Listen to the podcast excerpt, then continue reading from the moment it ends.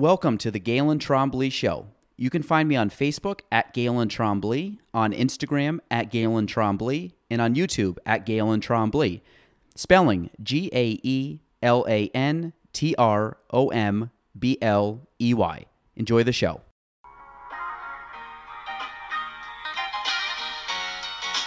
Welcome to the Gaelan Trombley Show.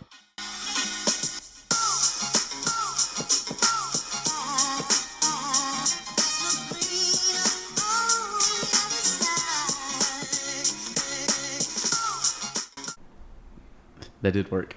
All right, uh, welcome episode uh, 80 of the Gaelan Trombley Show.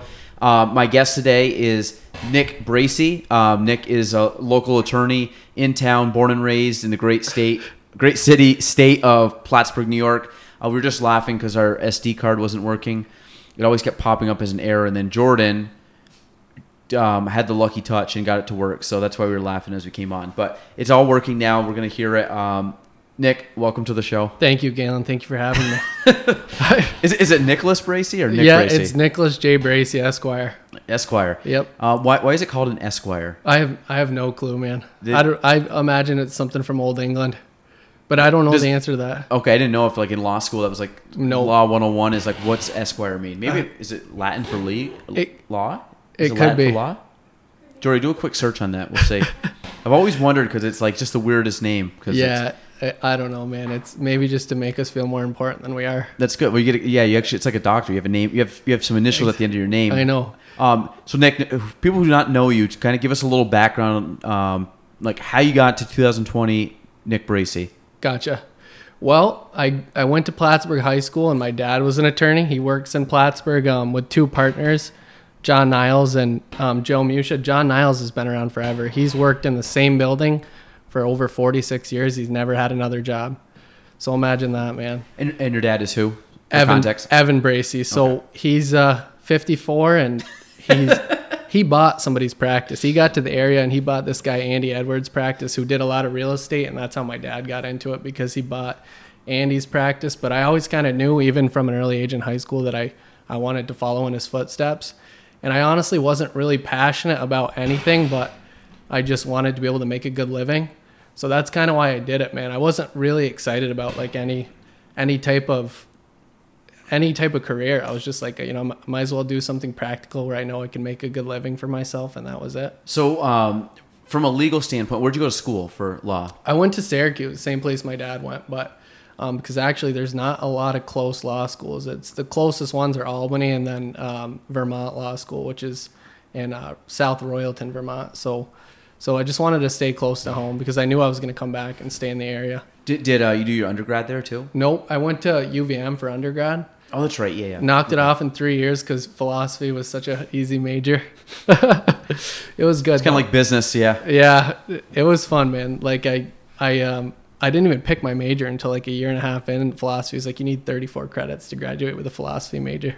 That's all you needed. That's that was it. So, so you already knew going into college that you were doing something with, like, you're going Yeah. into law no matter what. yeah, you can't be a philosophy major unless you have unless you know what you're doing after, or you're screwed, and you just paid for nothing. So, is there a prerequisite to go to law school No, you can do from a major perspective? Nothing. You could go. You could be an engineer. You could be a doctor. You could be a nurse, and you could go right to law school. Take your LSAT. It's kind of like your SAT. It's just a standardized test. It's kind of like a disguised IQ test almost, um, in a way. But And that that's what take that's basically what you take to get into law school. yep, It's called what the LSTAT. the LSAT. Yep, Sat. the LSAT. Okay. Yep, It's, okay, so then you go to Syracuse. You get that done in what's law school? Three years. three years. Yep, and then you know we all took the same classes our first year, and then you need some credits to graduate. You can kind of do what you want within reason after that, but a lot of kids dual majored, but I, I didn't do that. So when you went when you get a law degree, is there a specific type of law that you get from a degree? Nope, not at all. I mean, it, it's so crazy. Like when you get out into practice, you're you really it's so completely different than law school. Like law school trained you how to do a little bit of legal research, but I might as well have showed up to my dad's office knowing nothing. So it was, you know, all the all the clerical workers there pretty much knew more than me. It's like learning something totally new. It's So yeah, and I find that, that that's one of the problems with with certain classes and learning. Um, real estate's the same way. You like you don't go to real estate is the easiest way to get in because you don't have you take like an online course. It's Right. like the barrier to entry for real estate is like an online course and like a thousand bucks and you're in, and it's super. Um, maybe fifteen hundred your first year or whatever. I mean, it's under two grand. Like it's not that hot. Not it's not a lot of money. It's more in seventy five hours of time compared to three years of schooling um, and obviously, going to get a degree, the barrier to entry to that is much harder. You got to be more committed. Um, real estate is hard to stay in real estate and get good at real estate Oh because my there's God, a yeah. lot of agents, and not everybody really flourishes in real estate because it is hard to break into. Um, I don't, I don't know if that's the same with law, but I, I'm this, like you said, you go, you go the first day. If you take your test, go in for real estate first day at the job. Versus same thing with law. You're the same thing. It's like um, I took a took a bunch of hours of coursework, Right. but I have no clue what I'm doing. Right. Well, I mean, th- networking's a big part of both careers. You know what I mean? If you're gonna, if you're good at networking and you're a good people person, you're, I think you're gonna flourish more so than if you're, um, and if if you're not. But then there's always different ways in law. Some people can go and never talk to people; they're just doing legal research, or and they, and then there's people who become partners really quick because they make connections and they're more of just delegators where they get the big clients and then they just farm it out to other attorneys in the firm. So. So from a from like a which is yes, and I agree on all that. And from a mentor standpoint, I'm assuming did you shadow mostly your father? Yeah. for most of it. Yep. Yeah. I, I worked there over the summer. So just as a receptionist over two summers, I think right before I went to go went to law school and then the summer after that and I was just answering phones. I mean, I had a typewriter. I still do have a typewriter in my office. Like an old school typewriter and people are like I, cannot believe you use that. And it's actually hilarious because we So you- just you use that for actually typing. Well, only certain things that don't fit on like an eight eight and a half by eleven inch sheet of paper. You know what I mean? So tags for the files, and we just, I don't know. I got there and I was like, you guys haven't solved this problem by now. Like we need we need something better than this. But I have it in my office, and his desk, my dad's desk, is right below mine. So we just got that addition, and he's like. He's like, "What are you doing? Push-ups up here or something?" And I was like, "No, I'm just typing on my typewriter." He goes, "It sounds like a jackhammer is going off." In Does my it? so yeah, it's funny. I saw um, Tom Hanks is like a big collector of typewriters. Have really? We should sell them all to him, man. He, he I, like legit. I think I watched this on one of the like uh, I don't know Sunday morning or something, and he had a he has a room full of typewriters. He collects them like old vintage typewriters. We got to contact Tom. So there you go. Reach out to Tom. Just say I got this jackhammer typewriter. It's it's it vibrates the whole building, dude. How big is it? Is it like I mean? It's big. like It's two it- feet wide. It's two thirds of this table. It's big. Oh, wow, Yeah, okay. it vibrates the whole room. How big are the buttons on it? Like size Key- of a quarter or keyboard. so? No keyboard size. Oh, is it? it's not. It doesn't look that crazy, but it's definitely. You're like, wow, we haven't solved any more efficient way to get these tags on the files and Do Do you find that as so you're what what 26? Yep. Okay, so you're 26 now. Do you expect that from the time you're 26 to maybe like 30 or even 35 that you're going to find some inefficiencies? And you probably already have. oh my god. My, my the one thing I've noticed when I first got into real estate, so this is my 10th year. So when I was like 20 to 25, I was kind of like going through the motions not really like I knew what I was doing but not great. And then I got to a better understanding. And then I kept figuring out I'm like there's so much inefficiencies that people that not just like but the industry still does that blows my mind. I'm like how come we haven't adapted this as an industry to make everybody's life easier and we're slowly getting there. Do you find that in law? I do. I I certainly do. I mean, there's just, I don't know. It's just, it's just a big step, and you just got to take the jump and then take the troubleshooting as it comes. I think to be successful. We've done it with some things. I mean, when I got to the firm, we hand wrote all our checks, and then our office and Snell's office at about at about the same time. I think we're like, okay, we got to start printing our checks. So in some in some firms still do write their checks, but that's just one thing. Since I got there, I was like, okay, we need to get QuickBooks and we need to start printing checks from QuickBooks because this is ridiculous. But it's just things like that, and I mean, there's just technological headaches everywhere. But Are, are you are you like a big tech guy or no? no, no one. That's the problem. No one in the office is. We just use PrimeLink for everything. We call them over and They and just fix it. yeah. Um, so the, the, the I'm, I'm the same. I'm like, like you walked in, you're like, oh, this setup's pretty sweet, and I've learned through trial and error in a couple YouTube videos. Like I'm not very techy. If I go through all the options on this, I'm like, it's another language, but I know enough um, after a couple restarts of the thing to get it to record, and that's um, so it's kind of one where like I know what I know or need to know, and then I research a lot. Exactly. But it's, I mean, technology is the way it's going. I just I wish I was a little smarter when it comes to technology. I just haven't really learned it Me fully. too, man. But you know, you got to pick your battles. That's what you hire other people for. You know, what's it? What's that business? You took you went to business school where you know you gotta your time's worth X amount, and you Yep. shouldn't be doing things or Well, we you know. well that's uh, we hired. Uh, I have an assistant now. And the same thing. I'm like, why am I doing?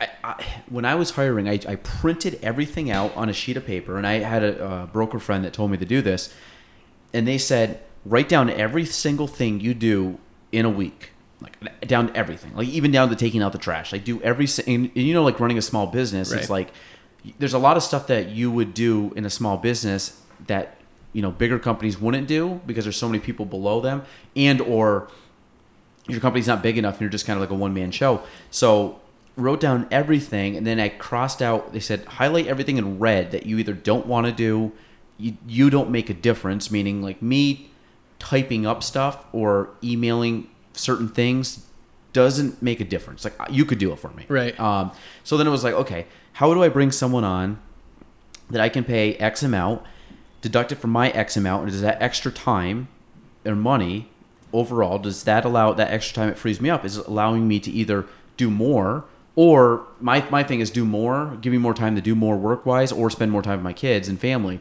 So then I'm like, yes, no brainer. Exactly. So I fully agree on that. And that, that's a good, I think anybody looking to potentially delegate, because I've talked to um, a couple people kind of in a, like a growth mode.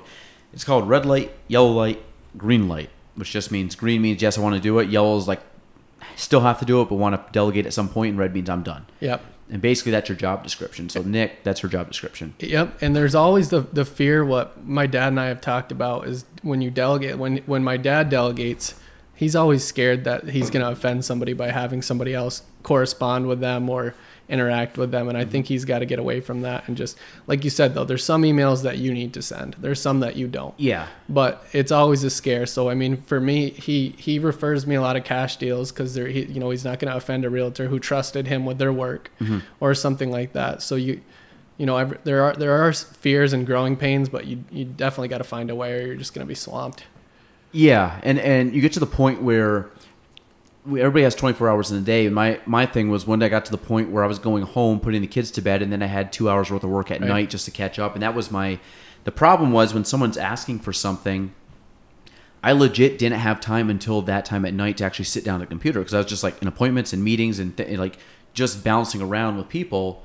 That you know, me to send you some information that you need. That's when it would have been sent, which I think it's not fair to the to the client to be. It's within 24 hours for sure, but I'm like, it doesn't need to be sent 12 hours later when I could have somebody that could send it out within a few hours, Right. especially if it's semi time sensitive. Agreed. Yeah. Um, so now, for the law thing, so I mean, do you find also that coming from coming from law, where you said that you didn't really, it was something you wanted to do, but you didn't really have a passion for doing law. Do you find that as you've been more immersed in, in law, that you're starting to enjoy it a little bit more? Big time. I mean, it, it, it's definitely a job. Like there's their closings are awesome, and you could we could probably both agree on that, right? Yeah, they're good, they're good time. Uh, yeah. They're a good time. You want to get their closing. That's when you shoot the shit and you, you talk to people and you joke around and, and hopefully if they get the picture they know they're just signing a bunch of documents but but there's just a lot that goes there's a big paper hustle that goes on in the law offices behind the scenes. And obviously you've worked with you know Jana and Scarlett a lot at Snell's. And we're just we're sending emails. I, I probably walk to the copier 40 times a day man. I so I'm emailing and that's that's not always fun. I do appreciate it. I work hard because it's it's more of a pride thing. You know, I, I don't want someone to say that Nick's not working hard, but it's not it's not something that is in itself like a, a passion of mine. I don't love co- making copies of things, but it's something that it's necessary. You know, so Yeah, and that eventually will be the delegation part. That, Exactly. That will free up because, like I said, forty times getting up and back. I mean, that's a few minutes of your time each Yeah. time. So you're probably talking two hours a day of just copying. So yeah, the uh, yeah, the, the closing aspect. I the I it's weird. I love closings. But I hate closings too because they're time suck, meaning they just take a lot of time out of our schedule because we really don't do much at closings. But No. the way I look at it is if I have to go to this closing, because one, I don't want to not go because a client like you don't want to kind of like just send the client high and dry. Even though I know I don't really do anything at closing, it's still the idea that I think there's a little more comfort level if something does arise and they're like, well, hey, at least my agent's here to answer the question, without them being like, I don't know. Um, and that I've had multiple times where I would say at least once every two or three closings, you have some type of role to play at closing, which is not Right. huge, but it might be some kind of just figuring stuff out. I do go though for the networking aspect because Exactly. because, like you said, I get two attorneys. I get at least a lender typically, another agent. I get my clients, paralegals. Like so, by the end of the day, you're talking to like six, seven, eight people. Yeah, big time. You know, So- it's we like realtors there because, you know, it, it's just like you said. You have a relationship with these people. A lot of times, I've talked to them on the phone once or twice, and then they come and I'm saying, "Oh, sign this ten to fifteen page mortgage," and they're like looking around the room like, "Is this legit?" like, Yeah, yeah. I think there, I think there's some benefit, and I, I think for you guys too, because obviously, if you're getting stuff from real estate, a lot of your referrals are coming from agents or coming from lenders. Right. Um, so it's also it's good too. Like if you have a relationship, like I, I know your dad well enough now, like and your dad's always been really nice to me. If if even when I was younger, he wasn't like he would still like be nice to me. It wasn't like a who's this kid, Right. like this new kid. Um, so he was always pretty chill about that. But the good thing is, like, I, I I know him enough that if I had to call him about something that's an issue, I could call and we'd have no issue talking Right. about it. Where I find that like if you don't know the person that well, you sometimes lose that. Where I can, there's, that's the benefit of relationships is you can call up people and have a very candid conversation and kind of cut to the chase and then really figure stuff out versus feeling like you know I don't I'm, I don't really know this person. I got to I don't know how to take them. And Right. It, the relationship, at least in our businesses, are they're everything. Yep, You know, they are. It's huge, man. So, no, keep- did you No, go ahead. that? No. So, as much as I love talking about law, as much as you love talking about law, there's, there's better things to talk about. Big So, time. so Nick, besides uh, actually, question start off. Have you played any golf this year? I did, dude. The last, this is interesting. The last round of golf I played, because they raised prices a little bit. You know, they had to make up for their missed business at the beginning of the season. And my girlfriend and I went to play at Harmony, and we were both hungover. I'll give her a shout out right now. Megan Strong. And and and to be fair, Megan's a pretty good golfer, right? She's athletic, man. She's a good golfer. I've never golfed with her, but rumor is she might be better than you. So keep going. She might be, man. Matt Matt Craig played with us one time, and she was she was out driving Matt. She was I, that's good. That's good though. No, no, that's good. Anytime, we, anytime we can, we can make fun of Matt on this podcast. Oh, I'd love We're to. big fans of, of Matt Matt Craig jokes. So Yeah, the guy's a stud. He can take it. so yeah, we went to Harmony. We paid like sixty bucks. We were both hungover, but we we um we were basically hitting the ball from woods to we we we'd hit the ball into one woods. We'd spend five ten minutes looking for the ball, and then we'd hit it out to the other woods. So and that was like that was for fourteen holes. That's what we did. So by the end, I was like, man, we could have went out to dinner and enjoyed two nice meals, but instead we just spent our whole day getting so frustrated in the woods. D- no, when did you start playing golf? Um, I mean, just casually, dude. Like Like never in high school or anything? No, like the range just to mess around, but that's it. Yeah, because you you're not a bat. We played what one tournament last year? dude, I, I, I'd, I'd like to say I'm a little bit of an athlete. You know what I mean? Yeah, But- you got, a little little swag there. Like there's a few times you. Uh, I, th- I think there was you. You told us that you had hit number 18 at the barracks and two, which is a poke. That's a long hole. yeah, big time. I hit a three iron like 250. Yeah, so that's Yeah. so there's uh, no I, you're one of those guys like you got a pretty good swing and I think like when you connect like any other golfer it's exactly. like the it's like the consistency. is a it's not there. Yep. One time I was uh, I was golfing with Andrew Castine, and it was just one of those things where I was just hitting duffs and stuff. He's okay. He's about as because he's about- athletic too. So He, yeah, he's we're both basketball players. Andrew's better than me, obviously, but and then he, uh, I was like, oh man, like what the heck's happening? And he goes, dude, do you want to know what's happening to you? And I'm like, yeah. And he goes, you suck. that sounds that sounds like Andrew. Yeah, in a nutshell. yeah, The uh, well, I mean, uh, so golf's one of those sports. If you're not going to the range and playing consistently, I typically find that as the season goes on, my short game gets better. But the long game aspect, you really have to. I like swinging on the range prior to playing. Like so, so my thing is, I've hit the range once this year. I've probably played three, three times, four times this year, and every time I've played, it's the same thing. It's like so inconsistent. I'll have two good holes where I'll par, birdie, um, and then I'll go a string of like doubles and bogeys, and I'm like, what the hell? And Right. it's it's so crazy that you can go to the range. At least my experience, you can go to the range a couple times a week for like the first few weeks of the season, and you kind of groove your swing out. And if you don't do that, because well, you got to think like even if you wanted to hit a driver or a five iron or eight iron, uh, eight iron or pitching wedge in a normal round, you might only hit those four, five, six times each. Exactly. So it's like if you're only hitting it that many times in a round, if you can go to the range and in like three minutes hit it ten times, I know. it's It's it's a head game, man. Yeah, it's it's there's so many factors. There's probably infinite factors that affect your golf game and your swing. There's the philosophy major in me. do do, do you uh, do you watch golf too? A little bit. No, I not no, not a ton at all. But um, well, you were still you were still good enough to beat Matt Craig with three irons in that children's charity tournament, weren't you? Well, it's Matt Craig. So Yeah. I actually the funny thing with okay, so long back in the day I was a decent golf. I was a single digit handicap. Like I was I was I was fairly good.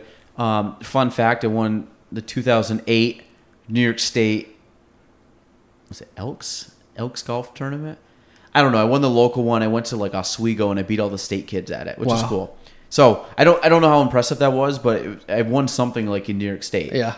for golf. And then it basically went downhill. I stopped playing like the next summer. So the so Matt Craig, when we played that match, which we're trying to do this year, I think we'll pull it off depending on how he feels. I know his back's been troubling him. So um, I would like to try to get it where it's not just him and I.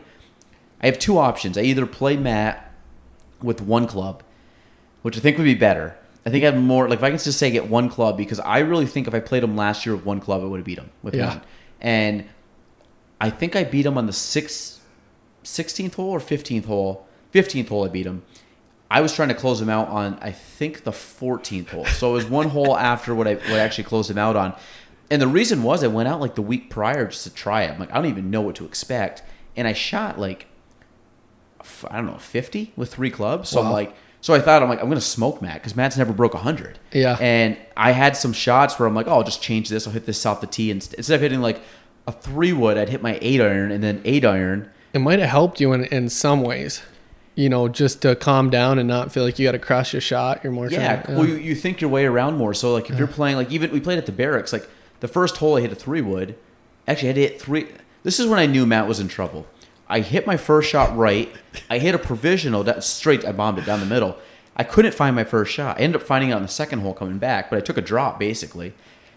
And then I chipped up, and me and Matt tied the hole, and I hit three off the tee. So I'm like, with three clubs, I'm like, this game's over. And then I ended up going like, won a couple, and he made a big putt on one of the holes. But the idea is that if you take two eight irons back to back, I can probably hit two eight irons, especially if you're like really just trying to turn the club down and like get into it.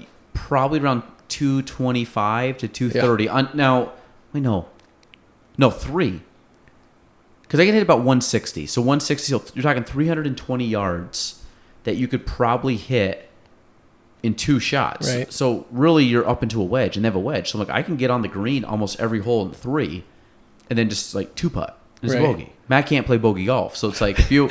So like if you can get a bogey, that's what I was planning for. If I can bogey out, Matt, there's no way Matt. This is ninety. Matt, there's no way Matt would even touch Yeah, me. yeah, you got to even odds somehow. You guys got to brainstorm something. The best part about that whole thing was your hype video. That I watched that like probably ten times because I thought it was so funny. We, we got to so this so what we wanted to do this year is either I play in one hole, one club, which I, th- I still think would be cool, and we got to kind of start that again. Which club? because Which club's that? Nine iron or?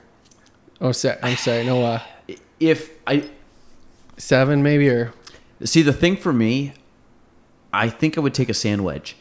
And the reason being, because most people are like seven, eight iron. I think I could do an eight iron. The problem is, I'm not too worried about the distance aspect because the way I look at it is most of your shots are, are close to the hole. I can putt with a sand wedge pretty good because you just blade it and just kind of hit, you just get it rolling with the bottom of the club. But if I get anywhere on the green side and I don't have a lofted club and I'm trying to take an eight iron and like pack, like stab it out, the best I'm going to do is scoot it through the grass and like run into the fringe.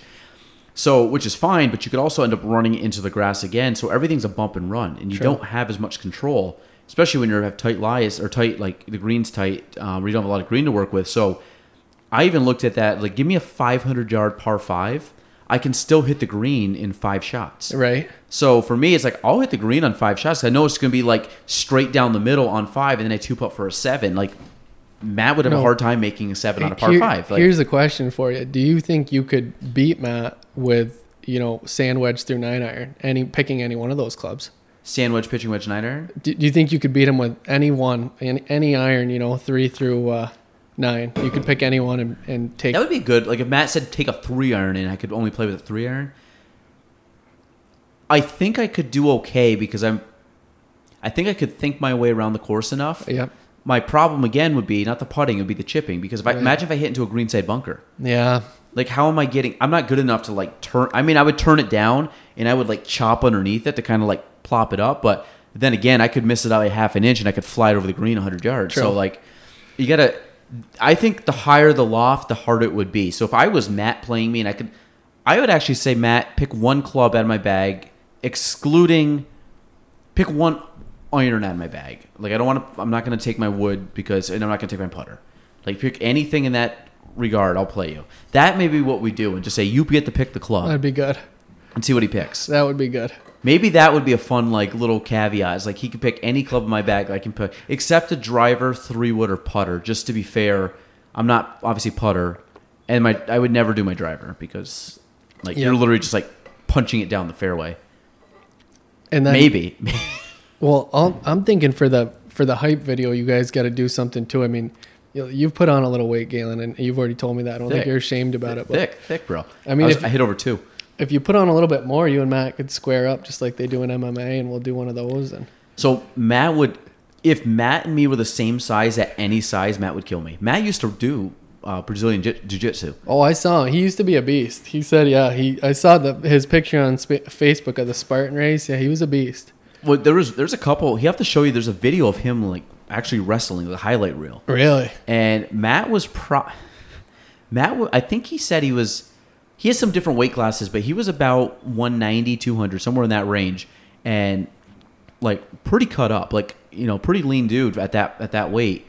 Um, but we always joke like we're trying to get Matt back down to like 250. I think if Matt, if Matt was 250, he would be like solid. Like you'd be like, Yeah. that's just a, like a thick guy, not like heavy but thick, and he'll do it. We're gonna we're gonna peer pressure him enough that he'll do it. But I think for golf, no matter what, if you give me and Matt at like even 150, which Matt would be basically like nothing to him at 150, I think he would still take me. Yeah, yeah. He's a beast, man. He's got that farmer It's in his blood. Yeah, yeah. He's got he's got farmer strength and plumber hands. It's so tough. It's tough too, though. When you when you have a girlfriend and or or a wife, and and you're in Matt's case, it's just it's tough to really find that why. you know what I mean? we we uh yeah we'll, we'll, we'll get. I actually visited Matt the other day for the first time at not first time first time at his house. So I show up and Sarah's there, his wife, and who's phenomenal. She's awesome. And we go up and his her two parents are there. And I like I walk in, I'm like, yeah, I'm good friends with Matt. And I'm like, well, actually, probably not really good friends because I've never been here. And this was the first time I went to Open Gate, and it was actually a really cool place. They have like animals everywhere. I've been there once. It's It- it's amazing. It's everywhere. Like when I walked in, there was a chicken on the couch, and I was like, "What that? What's that guy doing there?" I, I didn't go inside, but there was about. I said, "What do you have? Like 15 chickens?" She goes, "No, like 30." And there was probably like 20 walking around the table, just pecking at, like eating sunflower seeds. There's Shirley the pig is like the size of my couch It's huge. Yeah. and they have a bunch of like I say piglets, but like I thought Shirley was like the size of those pigs. Like Shirley's a massive, yeah, massive uh, female pig. I, think don't know what they call female pigs, but I don't know either. But she's. I think she's gonna be sausage sausage soon. Apparently, because she's had so many litters, she um, she's not good for like all different cuts, like pork chops and bacon. She's got to be pure sausage. Really a certain That- weight. That's what that's what Matt told me. Just you know, whatever for whatever reason. I gotta ask Matt like how he learned all the farming stuff. Oh I- my God, yeah. But neither of us, no, neither of the families are farmers. Nope, I don't. I think that Sarah's family's from a very rural area. Yeah. But I don't. Yeah, I don't know if they were farmers or not. I I mean, she's like incredible. Yeah. Like she's like she knows everything, and she's like, yeah, we had pigs, and I like no, we delivered the pigs. I'm like, what? Like, just blows my mind the amount of stuff they have up there. But it's actually a pretty cool functioning farm. They got solar panels everywhere. It looks it's it's legit. Um, so Nick, what like what's what's a normal like day in the life of Nick Bracy? Like, Oh. guy wakes up. Guy, guy does his like great hair. Like what else? What Oh have my goodness. You've No. grown your hair out too a little, right? I did. I woke up this morning, dude. I had a massive zit on my nose. You probably see it right now. I can't, but now you pointed it Yeah. out. We're just gonna focus on it. Oh my! It was like a middle school size zit, dude. I, I think it was because of the humidity lately. But I mean, we Megan and I just moved into that place downtown that I, I just got, and we only have one small AC, so we've had to sleep on. We can't sleep in our room. It's I mean, it, there's no insulation on the fourth floor, so we we've been sleeping on the couch, and it's just the humidity, man. So I I woke up with like the biggest zit I've had in five years. She popped it for me, and Is she, is she a pimple popper? she. I think most girls are, dude. I yeah, mean, I was gonna. I, I don't know why, but like girls are like yeah pimple. I'm like I'm, that that grosses me out. grosses me out too. But yeah, but besides that, Gaelan, I'd say I'd say I'm a bit of a simpleton, man. I mean, I used before the gyms closed. I I used to work from like eight to five, go to the gym from five to six. You know, more for my mental health than my physical health. I just think it you know it clears your head. So, and then after that, watch some TV. Um, not really a gamer or anything like that. You know, eat a meal, watch some TV, go to bed. Friday, Saturday night, you can probably guarantee that I'm gonna have eight to ten drinks. That's it. That's how it is. What, Maybe more. What what uh? So if you if you go um like, are you you said you don't watch a lot of sports or you do? I do. I, wa- I watch a lot of NBA and a, a lot of NFL. I love college basketball. And then after that, it's kind of just like enough. So, you know, some sports center. So I, I don't, I can talk about it with buddies and other people, but I, that's about it. I, I love the NBA and I love uh, college basketball. So are you like a, are you like one of those sports guys you like talking about sports like like being in knowing the players knowing like the leagues It's yes and no. or is it more like conversational piece? it- it's a conversational piece for sure. But I, I do like sports. I like playing them, but it's I think that if you never played a sport, or it, especially if you didn't play it at like a, a reasonably high level, it's gonna be hard for you to really get into it. But it is it is almost a, a necessity as a networking piece. I think in this day and age, it's crazy. Like I used to watch a lot of Sports Center, like any kid did. I played a lot of sports growing up, and then it just got to the point getting busy and like having kids. Like Oh my god, if I put Sports Center on now, it's like a treat.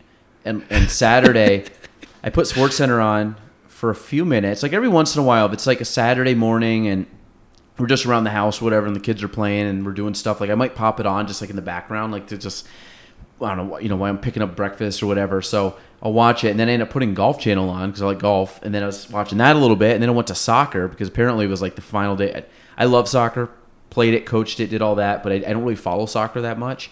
And I guess it was the final day of uh, the EPL, Eng- English Premier League, and they had like ten games going on simultaneously.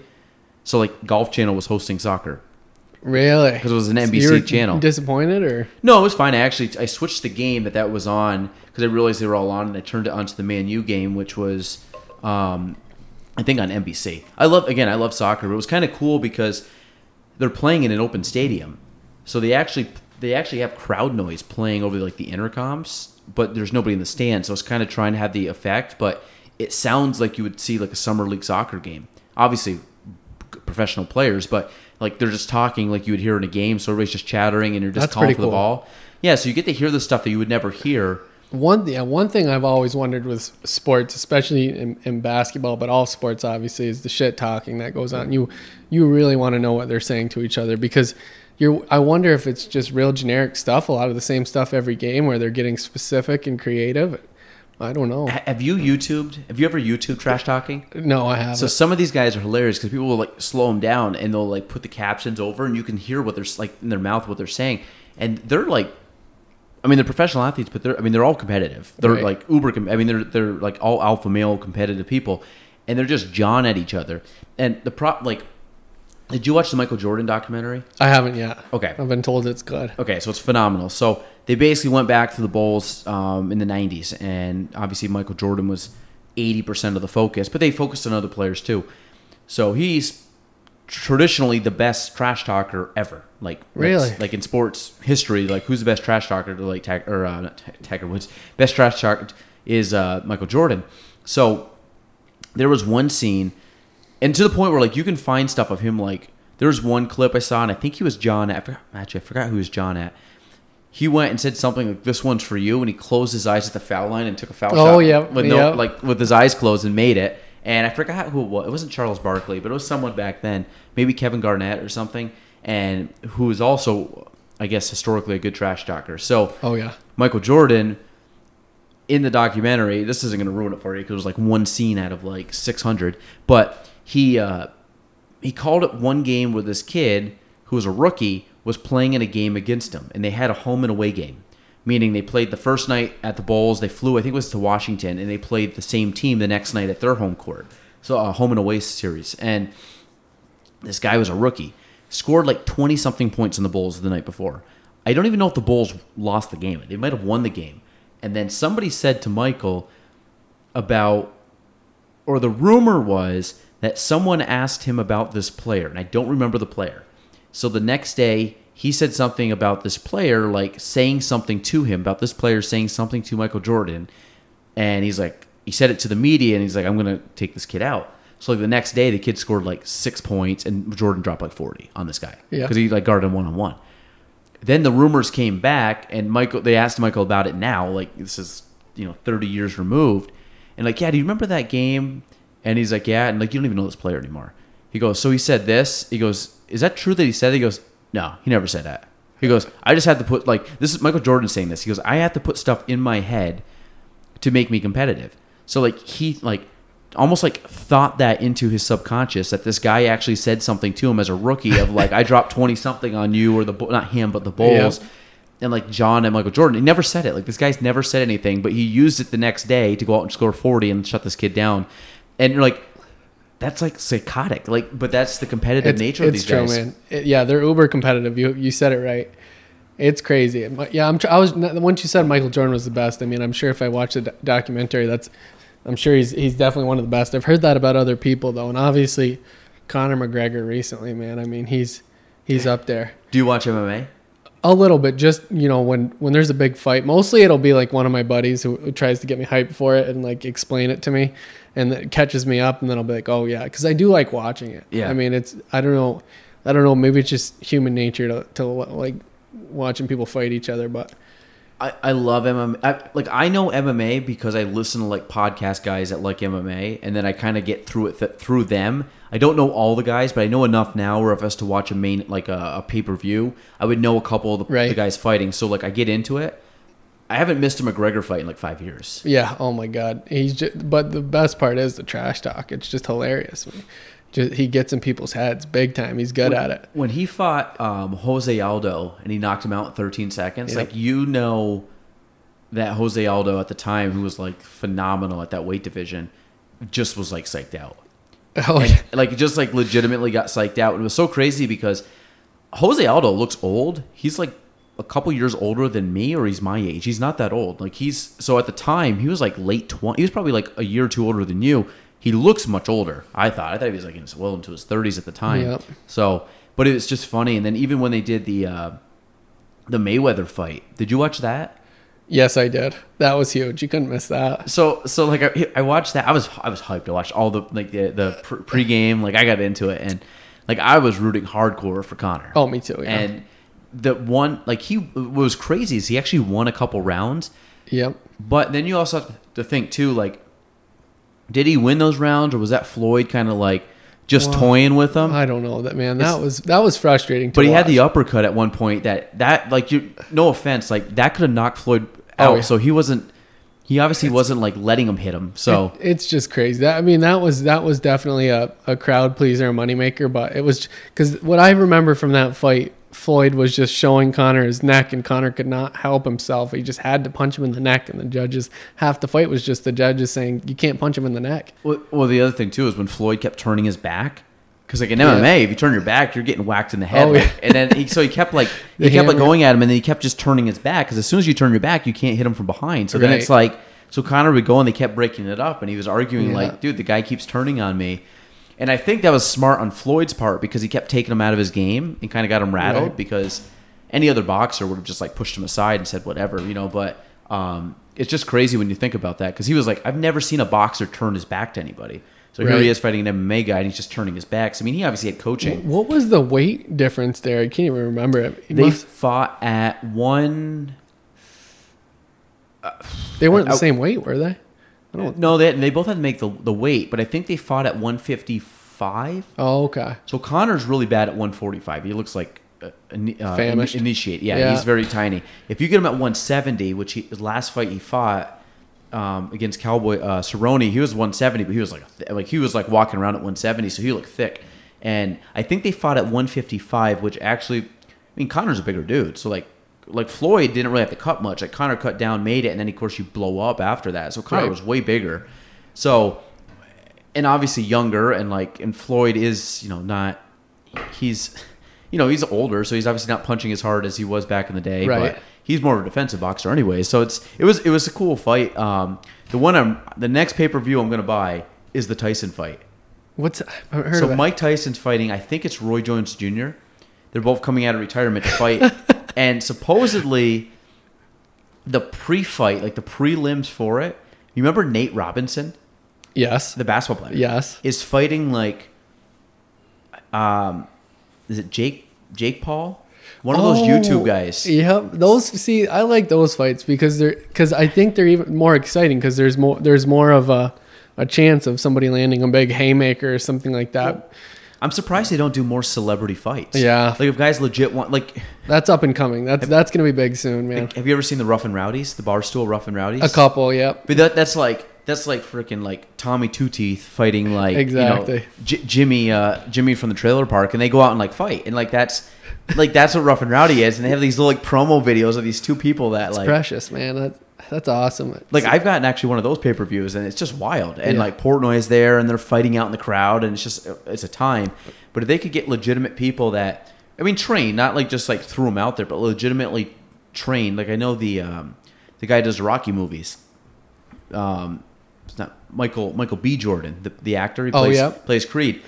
Like obviously he he's a good boxer. Like he got into boxing shape for boxing, and he trained like a boxer. So I'm, I'm sure he's got some type of maneuvering. Like if you were to put him in with somebody else that was a fairly good.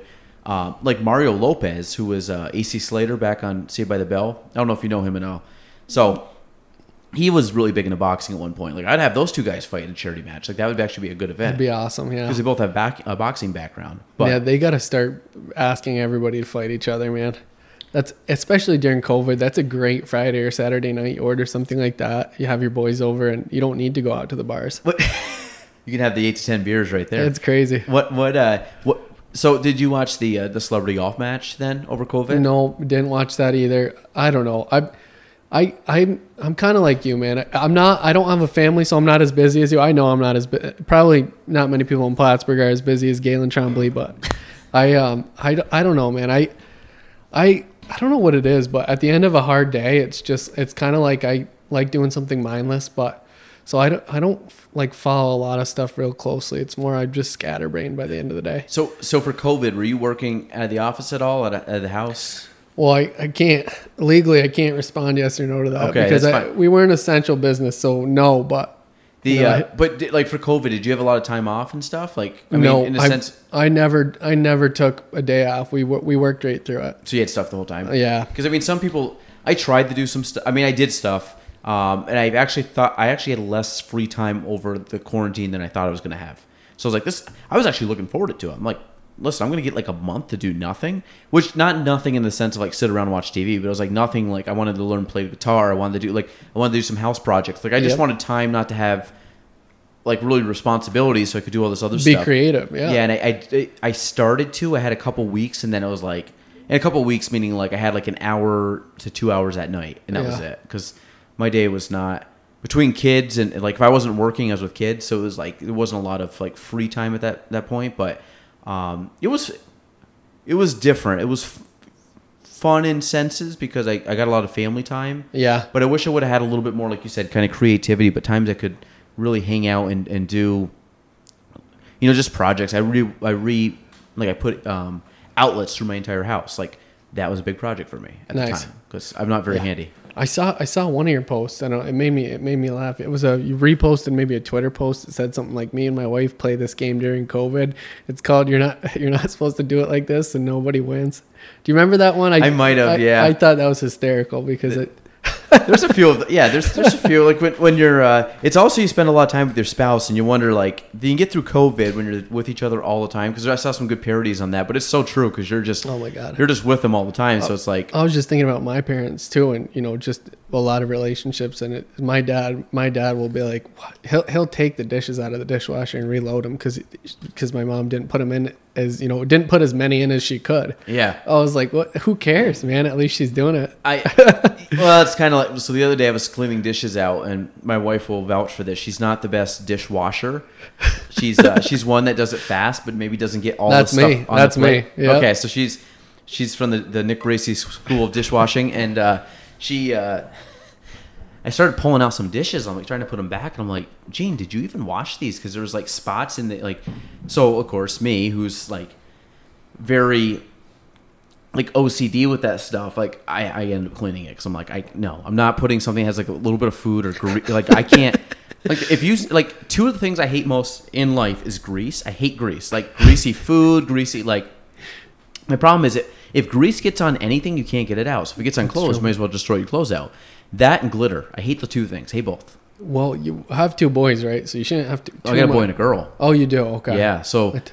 so the glitter, like if I get a card and it has glitter in it, not for me. Yep. That's not. I hear you, man. That freaks me out. I get glitter in my hands. I have I have a PTSD from. Uh, I remember when I was a kid. at My parents' house had kind of like this like windowsill kind of thing that you could like sit on or whatever. So I ended up laying down on it. I probably have laid on that in my life five times ever. So it wasn't like a normal place like I would like lay down or nap. So they had a pillow. and My sister had like she had a bunch of glitter and it spilt all over this. I wasn't really paying attention. It might have even been dark in the room. I went and laid down. I woke up and I had glitter all down my face after waking up, and it like stressed me out because I just don't like glitter. And that's how it all started. I think so, and I don't know why I still remember that, but I can't. Glitter's not my thing. It's just like like like you know what I'm talking. Like if you get grease on your hands, yeah. I I don't know what it is for me. I probably something like that. You know, I like to get grease off my hands too. I don't know. I don't know if I have a phobia of it, but it's like a texture. I don't thing. like it on my hands. No. like if I'm eating like pizza or something. That guy's got a Montreal Expos hat down there walking. I appreciate that. Sweet. Sweet. That right there, that just made my day.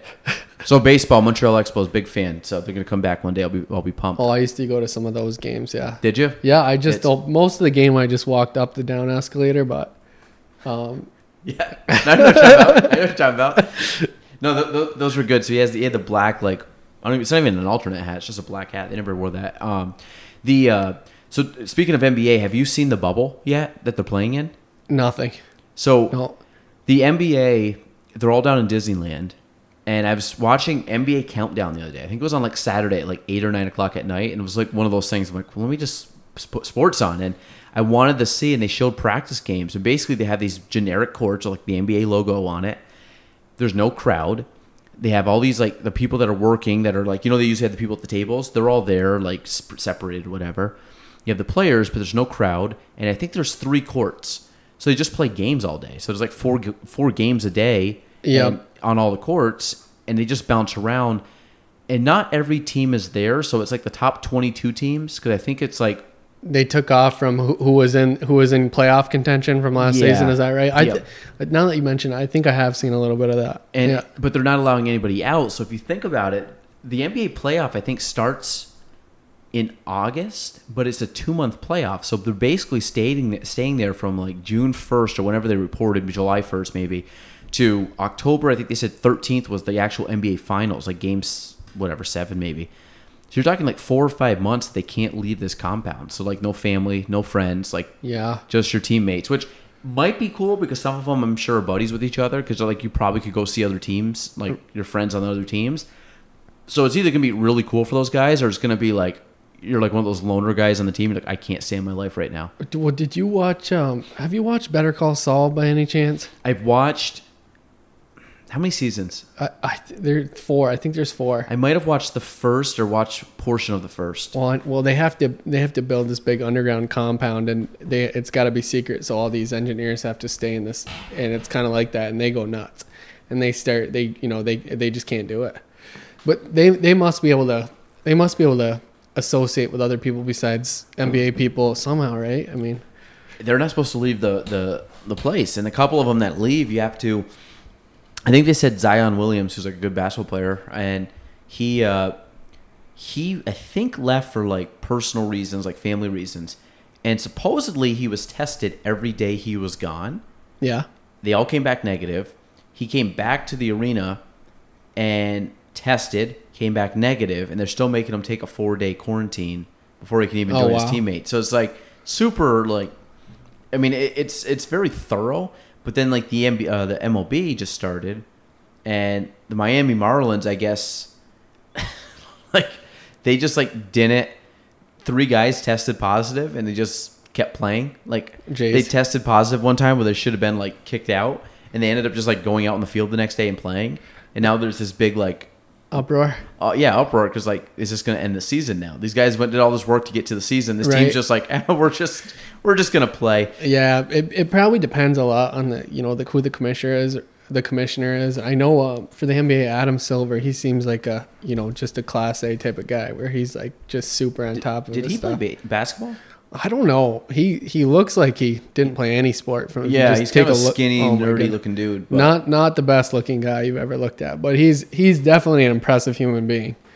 I think he's done a good job. You got to Oh think God, NBA yeah. is is probably the fastest growing sport. I say fast of the major sports. You know, Yeah. if you're talking baseball and hockey are kind of on semi decline.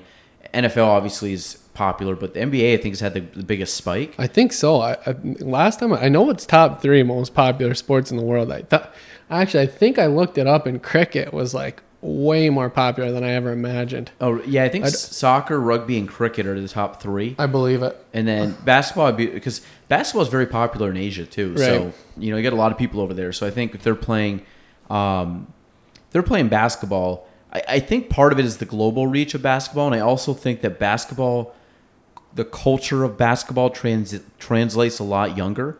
That's meaning, um, you know, whether it's NBA shoes or fashion or music or whatever. That's true. I think a lot of that ties into like the young social media demographic. So then you're getting a lot of these kids that are, you know, resonating with all these athletes at a younger age. And then, because the NBA, I'll be honest, like when I was growing up, the NBA, I was like in that span where the NBA really wasn't doing much because the Jordan era really was before my time. Like, Yep. I mean, I was alive during all of it, but I wasn't like really watching basketball.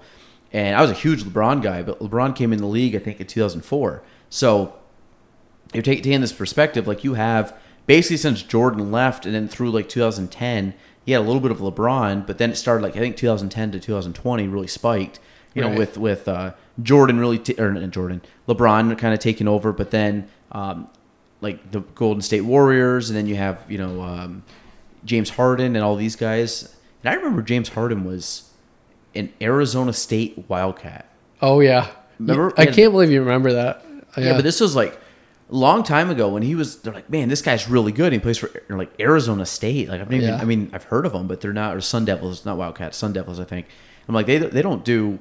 They're not uh that big of a sports school, at least for basketball. And he was really good. And I think he made like first team all All American. And then he ended up going to the NBA, and he kind of like bounced around, and now he's like a freak. Like he's one of the I best know. players. And isn't um, who's the other guy that's really good? Um, number he plays for the Clippers now. Kawhi Leonard. Yeah, Kawhi Yeah. Leonard. Like he played for S- San Antonio, and he was like pretty good, but he wasn't like their star player. Then he just kind of took off. Yeah, He's they, good now. I think they did win a he did win a chip with San Antonio, but he played at I don't know. But he was like still with Duncan and Tony Parker at the time, and Manu Ginobili. I That's think they were true. still playing at that time. But I thought he got I thought he got MVP of um, playoff MVP, he could have, but I don't know for sure. I can't remember. because he ended up like he, he was one of those guys. Like I kind of knew him, and then all of a sudden it was like he was top five player in the league he- now. He he's known for shying away from media attention, and he was just he he was an amazing defender, which maybe the best in the Where did he play college? I want to say San Diego State or something like that. Oh, really? Some somewhere in California for sure. San Diego State is like a major mid major. Yeah, he didn't play. He didn't. It wasn't. He didn't play anywhere spectacular. I, I want to say San Diego State, but I'm not positive. Who was the other team down there? San Diego State, and there was um, it was another small school out in California that were really good. Was it um, what the heck? San Diego State was one of them. It it wasn't um, wasn't Pepperdine. It it was there was another school out there, and they were always like one two in their league. It was almost like when Gonzaga or Butler play. Like you knew Gonzaga was going to be like one of the top Right. teams because there's a couple teams out west, like in the western area that were. There's Brigham Young, and you're, I don't No, know. it wasn't them. It was. I nah, it's not important, I guess. Yeah. But but San Diego State always played another team, and they were always one two, and they were like they were the school that would go thirty and two on the season and be number ten ranked, but they had kind of a weak schedule. exactly. Um, but lately, obviously, Gonzaga and Butler have had big runs over the last handful Yeah. of years. So Yep. that's I, they beat Syracuse. Is that why? I I don't know. I don't think uh, Syracuse played them recently. I, I don't. I can't remember, but What years were you at Syracuse? My first year at Syracuse, I think it was 2015. Syracuse went to the Final Four, that was okay. This was and that was nice. awesome. That was absolutely awesome. Just to, it's like I relived undergrad for that year, just because the, the campus was popping off. But Did, did you go to a lot of the games? oh yeah, yep, big time. Yep, we, my dad came to visit a couple times. My brothers came to visit. I remember uh, my dad was sleeping in my bed, and I was sleeping on the floor in my my little law school dorm room, and the fire alarm. I was like, "There's no way." I was like, "There's no way it's humanly possible to sleep through this fire alarm," and it was going off at like 4:30. But he, my dad, slept right through it. That's it. he, went, he went hard. Oh The, yeah, uh, big time. so when when uh, it- how was a Syracuse basketball game? Because I've never been. They're awesome. The one the one thing that you know um, their coach can tell possible recruits is they're they're going to play in front of the biggest crowd in college basketball. Every year they set the attendance record. That's crazy. Except for the um, the NCAA tournament, but they always I think when they play like Nova or Duke, they usually have like 35, 36,000 people there because they're playing in their football stadium. So. Do do so they bring in like they obviously bring in like um, portable seats or whatever, like the bleachers. Nope, they don't. They just they they play in their football arena. I think it fits about fifty thousand. So But they, don't they play on Oh, one they side do. Yep. They they block half of it off, and they just so there's one small small uh, bleacher section they bring in.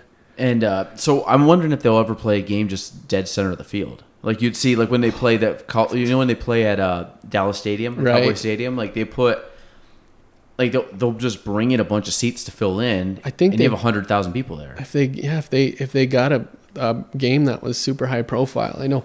I mean when, when I went to um, the game where Zion Williamson and R.J. Barrett and uh, Cam Reddish, those you know From when- Duke? Yeah, from Duke. I went to that game. I think a couple of them were injured, Tre Jones and stuff, and there was like thirty six thousand people there. But you would think if any game that would be the one where it's like you need to. So they weren't the big guys weren't playing in that game. No, I, I think it was just R.J. Barrett and Reddish, and the Um, other two were injured. Like my, my college basketball, I'm not a huge Syracuse guy. Like if I was, my top favorite, my top team growing up, two of them was Notre Dame. I'm a big Notre Yep, Dame guy. Like I like Notre Dame football, but I loved basketball, and I used to watch. I mean, back in like the early 2000s, I watched probably every basketball game that Notre Dame had on TV, which was quite a bit actually back then. And Duke, and Duke was my. I love Coach K, and I started watching them, like the Jay William, Carlos Boozer, Chris Dunleavy, um, Yep. Chris Duhon, like that. That time frame, which was also um, right before, and this is before. Um, uh, not not a oh my god, what's his name? Kind of like a bald head, kind of semi dark complexion. He was a he was a good player too. He ended up playing for. Uh, oh man, if you said his name, I'd be like, Milwaukee Bucks was it someone on Jabari Parker or no, no, it was way before Jabari. It was so this was back like early 2000s. It's like Jay Williams, Okay. um, who was a stud back then. Um, Carlos Boozer, Chris Duhon, um, Mike Dunleavy, and there's another guy. God darn it, I know I could see, I literally can see his face, and he was, I think, an All American. Um, he was, I think, the oldest of the group, and then that was before Redick, and then Redick came probably like I don't know, like handful of years later, and then even like when they won in 2010, I watched like I was big into him then at that time too, and that was when they had like uh, Nolan was his last name.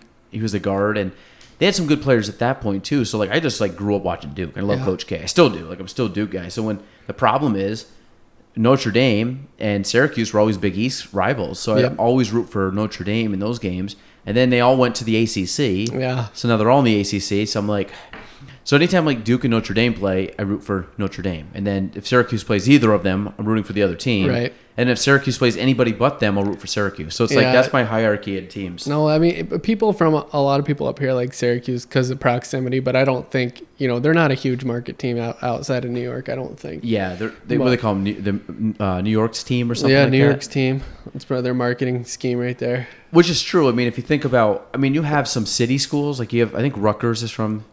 Ru- I thought that Rutgers was uh, is that Jersey? Jersey, and the, but they, I mean, Buffalo's solid. Um, Or Saint- sorry, Saint John's is St. John's is yeah. solid. Um, Bonaventure. I mean, they they play um, they play Davidson. That's where Curry, Steph Curry played. Yeah. Um, so there's some there's some other teams. I mean, I mean, you'd even think like Albany, but Albany's not Yeah. as big. Vermont takes down all. Vermont's actually the best team in their conference. They've Yeah. made, they've made the tournament two years in a. Well, they won. I think they would have made the tournament this past year if it had happened. And the year before that, they made it and they lost to It- Florida State, which was a tough matchup. I, I went and watched. Uh, my sister went to Albany. I saw a basketball game at their stadium, but same thing. They bring like they roll the bleachers out, so it's a lot like um, Patrick Gym. You know, they just kind of have like the old school bleachers that come out. but it's uh, it's it's nice because you don't have to pay a lot of money and you're right up close. so did you go to a lot of those games too? I went to one. I saw I, right before um, COVID hit. It was like a few weeks before I saw Vermont play Albany. but when you were in school, did you go to a bunch at Albany? Um, or I mean, no. at, at uh, UVM No, oh, and yeah, UVM I did. Hockey was the sport there, you know. So at the Gut. yeah, hockey. I've never been to a hockey game. Really, Is that pretty fun there? it's fun. Yeah, and I wasn't even a huge hockey fan. I just you know just the culture. So So if you, I saw this thing the other day again. On I watch a lot of like I shouldn't say I don't watch a lot of TV. I watch a lot of YouTube because like at night when I'm just like winding down, like I'll go to bed I'll like lay in bed for like a half hour and just like flip through different you like different things I save throughout the day that I want to watch. And one of the like recommendations popped up, and it was uh, ho- D D1 hockey stadiums and they compared the sizes. I think it was the top 50. So it started like the 50th one and it had like 900 people. Like talking about how many fans could Right. fit in the arena. And it kept growing. So like if you looked at uh, Union who won the D the D1 uh, what is it called Frozen Four whatever they call it national championship hand I don't know 5 6 years ago. They they were they had like 1200 or 1600 fans that could go to the game, which is smaller than Plattsburgh State oh my god, yeah. and it was kind of cool that you start seeing these stadiums and they had they had UVM on there they had uh, Colgate they had Clarkson they had St. Lawrence and all these schools were on there and then they started going to like the big like it started going and I think the largest schools were like 25 to 30,000 people and you're talking at that point you're like University of Michigan and Ohio State University and these places that have massive arenas that probably were where the basketball uh, arena plays too.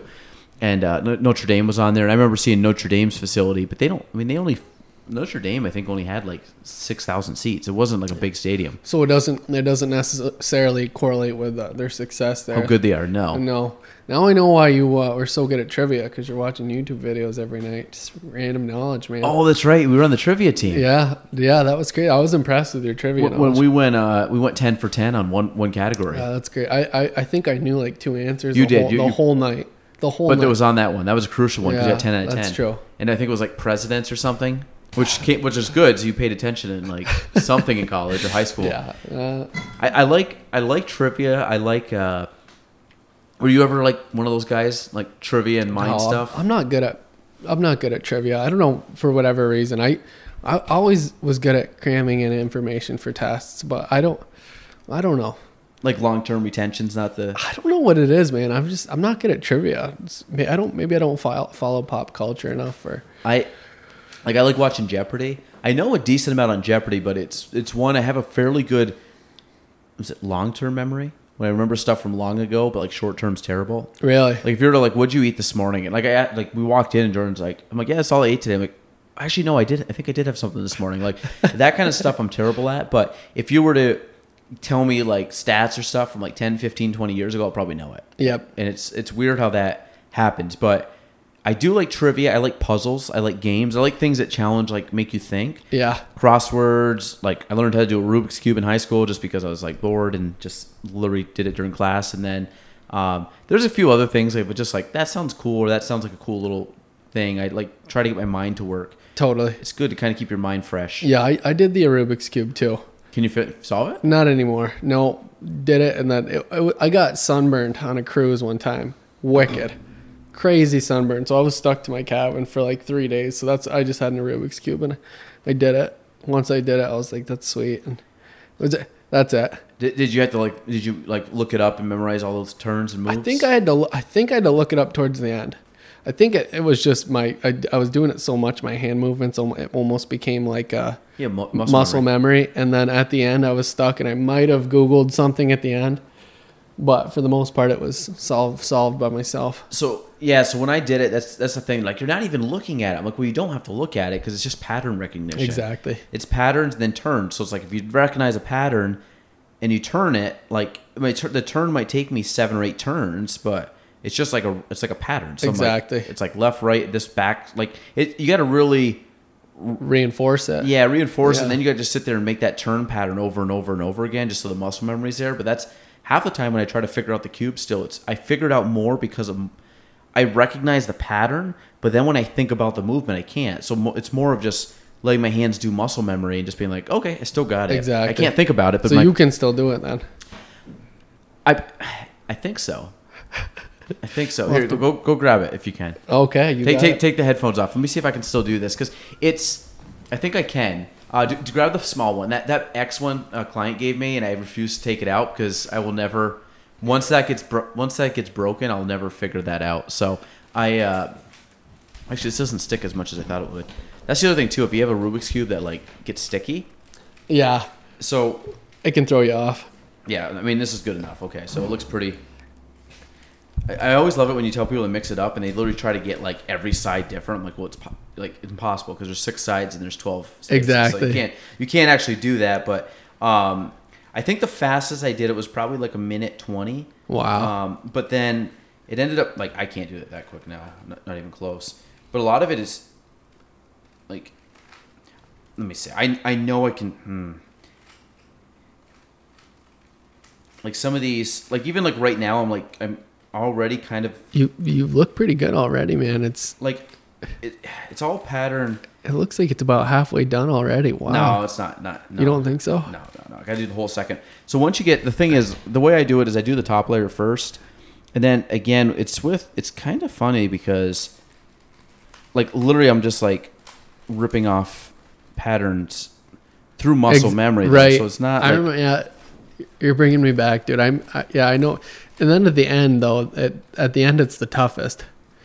There, I there is a little well, because like the first the first two layers of this they're simple. Like I you I think anybody in about ten to fifteen minutes of practice can figure out the first two layers. Where at least, and I'll, I'll show you what I mean here, is that you have the basically the bottom two thirds of the cube completed. Exactly. And then, Yeah. it's, like you said, it's that last top layer that adds the most moves. So, like right here, we're already to like the top part is all done. Yep. And now I don't even know what that was. What a minute, minute and thirty seconds, something like that. So then it starts becoming like this top part, which this is where the muscle memory aspect comes in because I'm like, ah, oh, actually, I might have got it first right off. And don't ask me how I still kind of know this. So you get the X on top, and this is always where I get the confused, confused, confusion part because the blue. So these corners, like that's the right corner and that's the right corner, and then it becomes like, oh, oh, okay. I think I'm gonna get it. Yep, yep, I'm gonna get it. Okay. so I guess to answer your question, yes, I still can figure it out, but it's not as good as. Yeah, there you go. Wow. So they the uh, I got lucky though on that because you know this. Do you remember doing it at certain points? If you hit a certain, if you hit a certain pattern, like you could sit there and do the same movement over and over and over again until the pattern gets broken. That's the part I don't understand enough about it. So I'll keep doing it. And you want to try it or you? No, I'm- you, you know there's you, no you just way. know you can't. So It's done. Okay, so but there's certain parts where if you keep doing the pattern, you can figure it out eventually because it'll break down. But the other thing is if, if you don't, like that one I got lucky because the two the two moves that take typically take longer opened up on the first move. So Right. really that was like one of the fastest I'm probably going to be able to do it. Where if, if that pa- if that pattern is a little bit different, I could recycle that move probably two or three times, which just adds time. And then you know that could have been an extra 45 seconds. right. So, or me, me screwing it up and starting back from start one. So, there there is a. So I guess I can still figure it out, which is cool. But this is like something I've always wanted to do a couple times a week just to keep it like. Yeah. Because it's kind of a cool skill to have because you can always find one and just do it, and people are like, "Oh my god, you can figure it out!" Even though once you know it, it's not that hard. Right. It's it's. I don't know. It's still I'm pretty impressed, cool though. man. I'm very impressed. Yeah, I, it's the funny thing too is if you're trying to solve a Rubik's cube, whatever color is in the center, that's the color that side has to be Right. because it's an axis; it doesn't move. So everybody's like trying like, how do I get that middle one over there? You can't. Like if you're trying to, the middle color is yellow. And all the ones around it are white. You're on the yellow side, Right, So exactly. you got to move eight of them over to the yellow. So that's I think what a lot of people don't don't really focus on in that portion of it. But um, yeah, I don't know. So like puzzles, tricks, little game things like that, I always find they're interesting. Um, What kind of uh speaking of beer, like what's your beer? What kind of beer do we we drink Oh on my a god, anything. anything or you just like whatever? Um, uh, it's a means to an ends, man. I like wine, champagne, beer, but I'd say, uh, So you just like you just like like the uh you just like the buzz, like the yeah, I I like the seltzers too. I I don't really like. I mean, I like vodka. If I had to just drink one liquor straight, probably just vodka. Honestly, I think it sits in my stomach the most nice. But my uh, I got some Grey Goose up there if you want some. But Grey, Grey Goose and Club is like my drink or Tito's and Club. Really? Yeah. But I got some wine. I like uh I like wine. Wine's a dinner drink for me. It's the only alcoholic drink I can have at dinner and feel comfortable drinking with. well, you if you drink anything else, you're gonna kill your appetite. Yeah, You know like I mean, if you well, have, I can. If I go to a restaurant and I'm gonna with people that want to drink during a meal, I can drink beer, I can drink mixed drinks, I can drink anything. As soon as the food comes out, I'm drinking water and eating. And then once I'm done eating, I'm kind of in the mode where I don't really feel like more booze. I feel like a coffee. Right. And, that, and unless I know I'm gonna like turn it up with friends after for hours, I won't really start drinking again because the food will just throw me off because I get I get really here. full. And Well, I think that too, and I just I don't like anything but wine before a meal because then you're killing your appetite. If you drink a beer, then you're you know you're there for the food.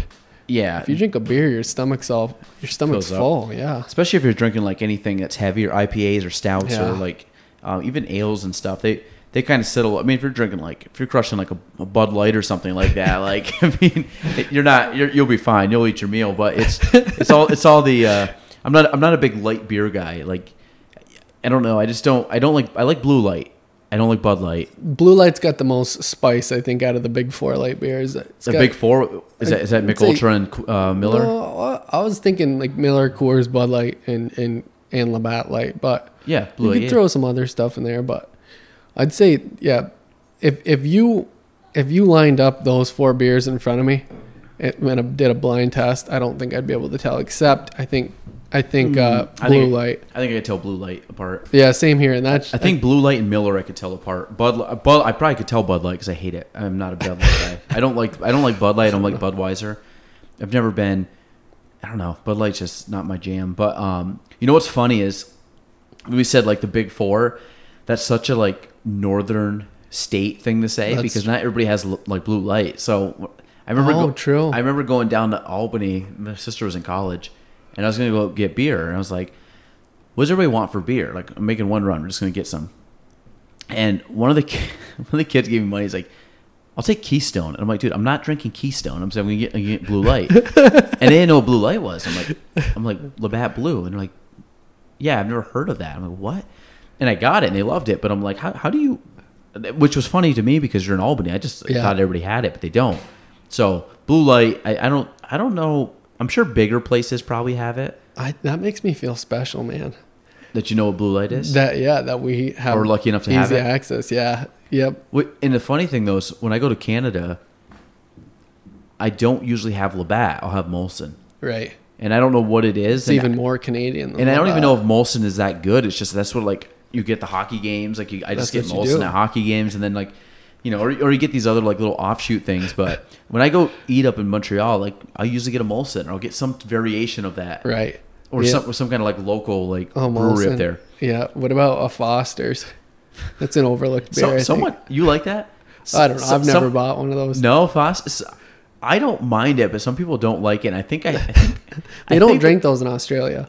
Yeah, I was gonna say because I know a guy from Australia, and I think he told me that Foster's it's like not even like it's like a commercialized beer, but it's not even like their like main beer. Like you would think it'd be like going to Mexico and being like Corona, and they'd be like, I mean, it's here, but we have like a bunch of really good local beers. So, um, and I love I love Corona, so I don't know if that's.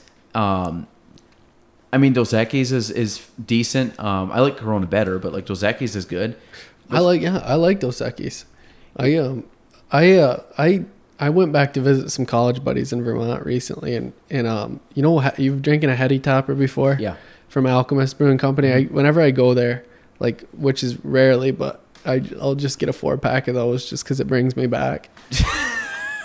Do, so you do like those Oh yeah. heady toppers? Yeah, I like I, I like IPAs. I don't like anything that I don't know. I don't like anything too sour. I like ho- a hoppy flavor, but I don't like. Don't get me sour. Don't get me really fruity. Just just hoppy. I, I had a sour one about a month ago from Foam Brewery. I didn't go to Foam and get it. It was in Burlington, and uh, the guy I was with had, had it, and it was actually really good. I'm not a big sour beer guy, um, but I didn't mind that one. The the uh, the thing I like about IPA is like if I'm very rarely do I drink a lot of beer, so like it'd be different like when I was in college and stuff. Yeah, like everybody's like just you're drinking like you're pre-game and you're going out, so you're drinking whatever. like you're you're drinking this thing that you could drink like 15 of and not and not be like completely done. The problem is as you get older, those like days get, they get numbered. So like for me, it's like well, if I'm going out with some friends and we're having a drink, like, I'll get a couple IPAs because you get like the quick buzz, but you'll get it in two drinks and then you're fine. And so I always I always kind of I usually have the heavier drinks now because it's like I can only have about two. Exactly. And then you get like I'm like anybody else. Like you like the little like the little buzz where you're like I, I feel kind of like loose, and then um, and I'm gonna wake up without a hangover, and I love it. I feel like I feel like a million bucks when you can be, get a little, you know, have a little buzz, and then wake up the next morning and, and get right at and it. But- function. Agreed, man. Agreed. 100%.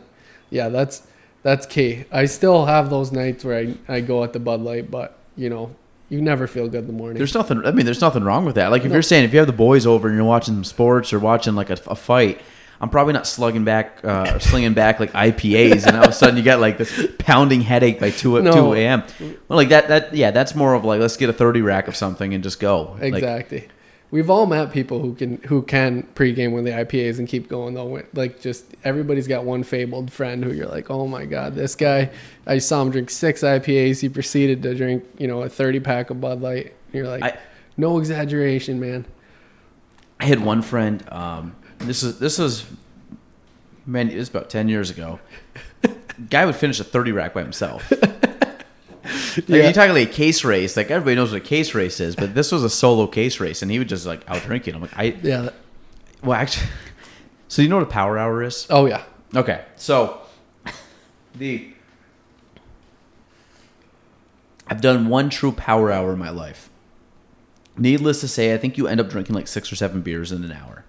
It's it's basically if people don't know what a power hour is, it's an hour every minute. Usually play music or something, right? They have like a little the like song change to notify you when every minute, right? yeah. It changes. So every minute you you have a solo cup, and you fill it up to, I think it's the bottom line, and that's a shot of beer, Right. which is I think an ounce and a half. Right. So it's a shot of beer. So basically, you're drinking an ounce and a half of beer every minute for 60 minutes. So you're thinking about it, like you drink the first one, like this is it's gonna take me 12 or not even 12. It's gonna take me eight minutes to get through this beer. And you're like, okay, well, like buckle up, like get ready for the ride. Next thing you know, you get to like the 30 minute mark, and you're like, I don't know if I'm gonna be able to do this. Yeah. And then you finish it, and I finished it, and I was proud, and uh, I was hammered. Like I remember going to get food after, and like I wasn't even knowing what was put on my plate. Like, and uh, the guy that we were with, the guy that we were with is was a big man, big older guy, big dude, and he actually. We got to about 15 minutes in. He goes, "I hate power hour. It slows my drinking up." this was a big. This was a big dude, and it was funny though because when we got done and he stood up, he did a little stumble too. So he didn't fall over, but he was, you know, I, I think he his legs got a little uh, Bambi like underneath him. So, Oh, yeah. But a power hour, man, that can punch you in the It, face. it does. Actually, a, a little known fact about me, maybe not little known because if you ask any of my buddies or or maybe uh, Meg Whedon or Ryan Tripp, I don't know if you uh, Mm-hmm. know Ryan, but Did you go to school with those both of them? yeah, Meg was a year younger than me, and I and Ryan was in my my grade. Okay. At PHS, but I can I think that I think honestly that if you took everybody, at least in the city proper, I'd be top five fastest beer chuggers. Really? Maybe number one. I just I, I'd say number one, but I haven't. You know, I, I haven't raced. You haven't got every, against everybody. But I I I've done like I mean, you'd be thoroughly impressed if I Are we talking like a shotgun beer or just like drinking? no, just out of a cup. Like I I probably you have, you have footage? oh yeah Let me see. I got to see live footage. yeah big time man. We I- have no footage on this, so you guys won't be able to see this. But we're just gonna. So is this like what's the key to drinking a beer fast? you gotta want it. Just pure heart, right? You gotta want it, man. I gotta. I'm gonna have to find it. So uh, I'm no, that's fine. You keep looking. So, um, I would be one like I could. I would say if I was to, it's it's been many many years since I've done this, but my younger years, if I was to chug a beer, I would probably say on a scale of like one to ten, with ten being Nick Bracy, I might be like a four or five, really. maybe a six. I, I think I, would- I want. I always like want to leave people. I want. I want to under. What what's the thing? I want to under. Uh, I want to set the bar low. So I'm going to say like a four, maybe high, maybe a five, and then it may be like someone would be like, actually, you're probably a six. Like not good. Like like fair. Like it won't be the last one done, but I definitely won't be the first. Right, and I don't. I mean, I don't think it's necessarily something to brag about. You know what? Because we're at we're near the end of the podcast, so probably, this is probably going to be the first thing. Nobody's actually going to make it this far into the podcast, so it's it's fine. But this is like, I mean, you got you know when you got like a highlight reel. So this is the thing. This is why I really need an iPhone because when somebody, What do you have? it's a Galaxy, man. I, I had a Pixel 2. My parents told me it's time for me to pay for my own phone. So I was like, okay, I'm not paying for an iPhone. So this was like 350 bucks. I'm like, I'm gonna have to get a Galaxy. Is is that a Samsung? Yeah, and and, and it's and Is that the Samsung's biggest phone, like ma- number one phone? maybe no, it's it's an older model. It's yeah, it's their main line though, but it iPhone tries to punish non iPhone users. You know what I mean? So if anybody sends me a video from an iPhone, Yeah. it won't load on my phone with the same quality. It'll make it like tiny and it'll make it like all pixelated. Let's see, I have, I have a few good ones. This one's pretty good. This is from the other night. This is 24 ounces and it's sick. It goes down in six seconds. It's I'd say, I mean you could count. It's like, so it's not bad. I mean. and then I've I have I have other features where I've probably done I've probably done three in under ten seconds, thirty six ounces under under ten seconds. Three beers? Oh yeah, Are you kidding me? under ten seconds. Like, did you put them I on ha- the glass like I that have though? one. Yeah, I have another video. Yeah, Yeah, but, but you, you're not like you're not like shotgunning three no, beers. pour it in a stein. I mean, you gotta. It has to flow right down your throat. You can't. It, you can't. It can't be glug glug glug. It's gotta go. That's insane. yeah, I, I have another video for sure. Actually, what, what's the feeling after that? It's got to be like, it was so fun. We were at we're, it was um right right before we all left law school, and we're all we we uh, we all graduated, so we're all at this bar called Beer Garden, and they have they they have those huge steins like yeah, you- like big old wooden like German tables. right. You can't get a small like the smallest one you can get is probably probably like a twenty four ounce stein, but they have the thirty six ounce steins and stuff. And all Was my it German beer though, like that thick, heavy beer? It is, but they, they have one. It's it was they only serve German beer, beer there, which is kind of cool. But I was just like, whenever I go there, I'm like, what's the one that tastes most like Bud Light?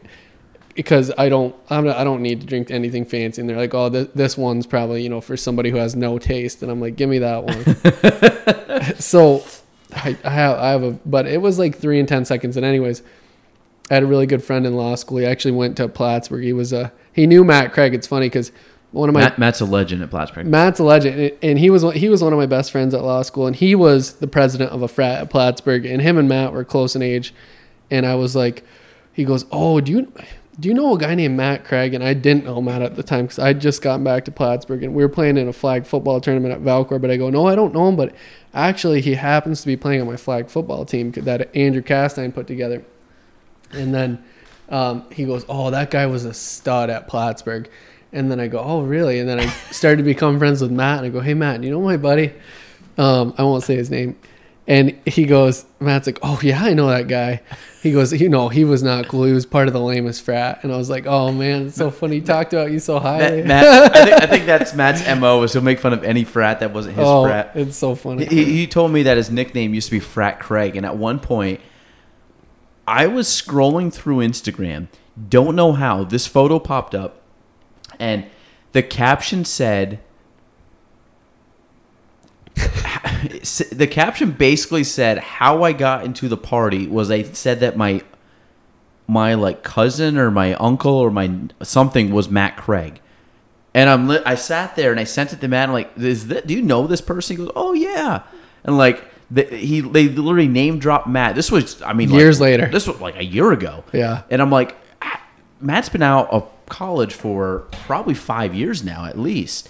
And this these kids are still name dropping Matt Craig at the door. and I'm li- like, yeah, he's a living legend. What? Well, I, I don't know how he worked it out, man. He's, I think he still has them come do farm work every year, the pledges. But he, I, I know it's, it's great. yeah, he's got some stories, man. If I, Oh. I, um, I know some of these are probably not safe for the podcast. But Oh, Matt, no. Matt Craig is yeah he, he's a so this is the 36er. yeah, that's the 36 ounce, man. And I, I probably housed it in under 10 seconds, but it was, it's, it's hard, like I said, because the iPhone people punish you for not having an iPhone. So I, my, Dear God, but I think I honestly, like I'd say if it was just one 12 ounce beer, I'd say two seconds. Like you'd hardly know that it, it was in the cup before I drank it. But I know it's not something that I necessarily should be bragging about. That's right? that's. It. I've never seen someone chug a beer that quick, uh, or that amount of beer. Like that. That's my thing. At a certain point, like, are you just full for like the next like twenty minutes? Oh, exactly. Yeah. So that's that's what I was going with that story. Is I did that, which was probably that was probably the best one I've ever had in terms of just volume and, and speed. And, and my buddy Adam Tack comes right after I'm finished. He's like, "Dude, how was it? How do you feel?" And it was one of those things where I couldn't even respond to him, or because it was like a 50-50 chance of whether I was going to hold Yeah. it down or not. And I was like, "Get out of my face, dude!" You know, I what I mean? Just because it was so, I was so It- uncomfortable. it's. Um, do you watch like the hot dog eating contest? That's what I, yeah, I was gonna say. And then somebody sent me that the other day, and I was just so impressed. And and uh, what's his face? Uh, Chestnut? Jo- Joey Chestnut. They go. The commentator was the funniest part about this contest at, in Coney Island. And he, I mean, you, it's worth watching the video just to hear this commentator. Funniest commentator I've ever heard. did, did he he won it again this year, right? Yeah, I think he was close to his record at like seventy five and seventy five dogs in ten minutes. That's insane. So we we ended up. I went golfing the Fourth of July morning, and we ended up going. Me and two high school buddies, and we got done, and we're like, "Well, let's go get a beer somewhere." So we're sitting there, and there was nothing open really at the time. It was early; it was like eleven thirty or something. So we ended up going to uh, Buffalo Wild Wings. So they opened at eleven. So we're sitting there. This is great. A bunch of sports on. So they have the hot dog eating competition. I'm like, "This is awesome!" So we're like, we're watching the whole thing. One of my buddies always watches it every year. It's like his Good thing. for him. Yeah, he watches the hot dog eating contest and like updates us every year on it. So I'm sitting there and I'm like, oh wow, I'll get to watch it this year. I've never, I haven't, I literally have never seen it live. And we're watching the whole thing go, and the crowd and all these people are cheering. Joey Chestnut wins. I'm like, that's amazing. And of course, you can't hear anything. And I didn't realize putting two and two together that that wasn't the actual live feed of this year's championship because all of a sudden they get done and then they, they flip over to the females and the females are in this room walking in and there's no crowd and i'm like how come the guys just did it down at coney island and there's all these people it was a replay like of course i was not paying attention with like no crowds and covid and all this stuff and they had all these people out in Coney Island cheering on this hot dog eating competition. So the girls went first and they all did it in the room and they all had to be like six feet apart doing this hot dog eating contest. So then the guys must came out after and I didn't I didn't actually watch the live. So I watched the replay, I think probably of last year. But you're like like it's pretty wild. They have Oh like a God. mustard belt and people are screaming and yelling. I mean it's disgusting. It- like point eight I mean it gets even worse because when they get done they just look like I, I, I mean, it is the most it, Nothing says America like the Coney Island hot dog eating the contest. Nathan's hot dogs. Yeah. Like just just but they don't they dunk it in water. They dunk in water, warm- soaks it warm up. water. Is it warm It's- too? I think it's warm water, yeah, because you don't want to have the cold water shrinking your stomach up. Is that it? Oh, it's, it's it's it's the worst thing ever because and I saw this thing the other day. I was listening to the. Do you listen to podcasts? Once in a while, man, on, on a long car ride when I just, uh, you know, you can only listen to music for so long. And one guy like this, I don't know. Do you listen to a lot of them or no? Yeah, I, so one of my buddies like listening to a guy, Sam Harris. yeah. You I know of him. I don't listen to him. but I know him. He was, he, I liked listening to him. He was, he was kind of a philosopher in his own right. So I liked listening to him. Just make me think about stuff I don't normally think about. So where's the philosophy aspect? That was just like you said, like an easier one just to get a degree in kind of deal. Because Yeah. philosophy is pretty cool. Like Oh, it's it's fascinating, but I mean, it's at the same time, it's it's not. I don't know. I mean, I don't know what it is. Maybe it's the level of intelligence in class. It. I don't know what makes it easy necessarily. I guess Did, did, did you deal a lot with uh, like philosophy, but like uh, it might be different, but like astrology astronomy? not no not like that. We did some like you know we did. I took a course on metaphysics. Or I hardly remember it, but I remember they did the that possible worlds thing. That's kind of like coming in now, where they're thinking there might be infinite possible worlds, like where they, they make fun of that on Rick and Morty and stuff. I I forget who who that guy was, but it's all stuff that I that I've purged from my memory at this point. But I have a book over there I bought, um, Marcus Aurelius Meditations. Did you read that? nope, That's have you heard of it?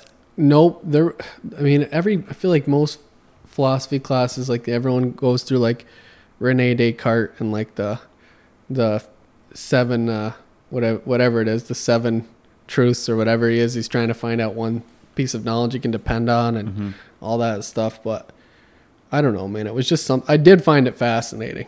I think philosophy cool. My my wife was a philosophy major, and I um, or psychology, philosophy, psychology, one of the two.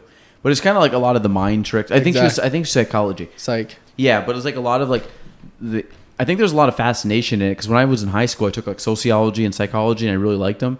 And uh, I do like philosophy books. Like I have a couple over there that I've like I've read a little bit on, but that one I want to read. It's not long. It's like maybe under 200 pages, so I want to check it out because there's some thick ones over there. Like, but Yeah, I, I think it's something that most people just aren't exposed to in high school because you get your four subjects in high school for the most part, and then you get to college, and I was like, and that it fascinated me the psych the psych classes and the philosophy classes. I took a political philosophy class. I loved that. I mean, but it, it, I don't know what it was. I just knew I wanted to go to law school, so I was just like, let's get out of here quick. And yeah.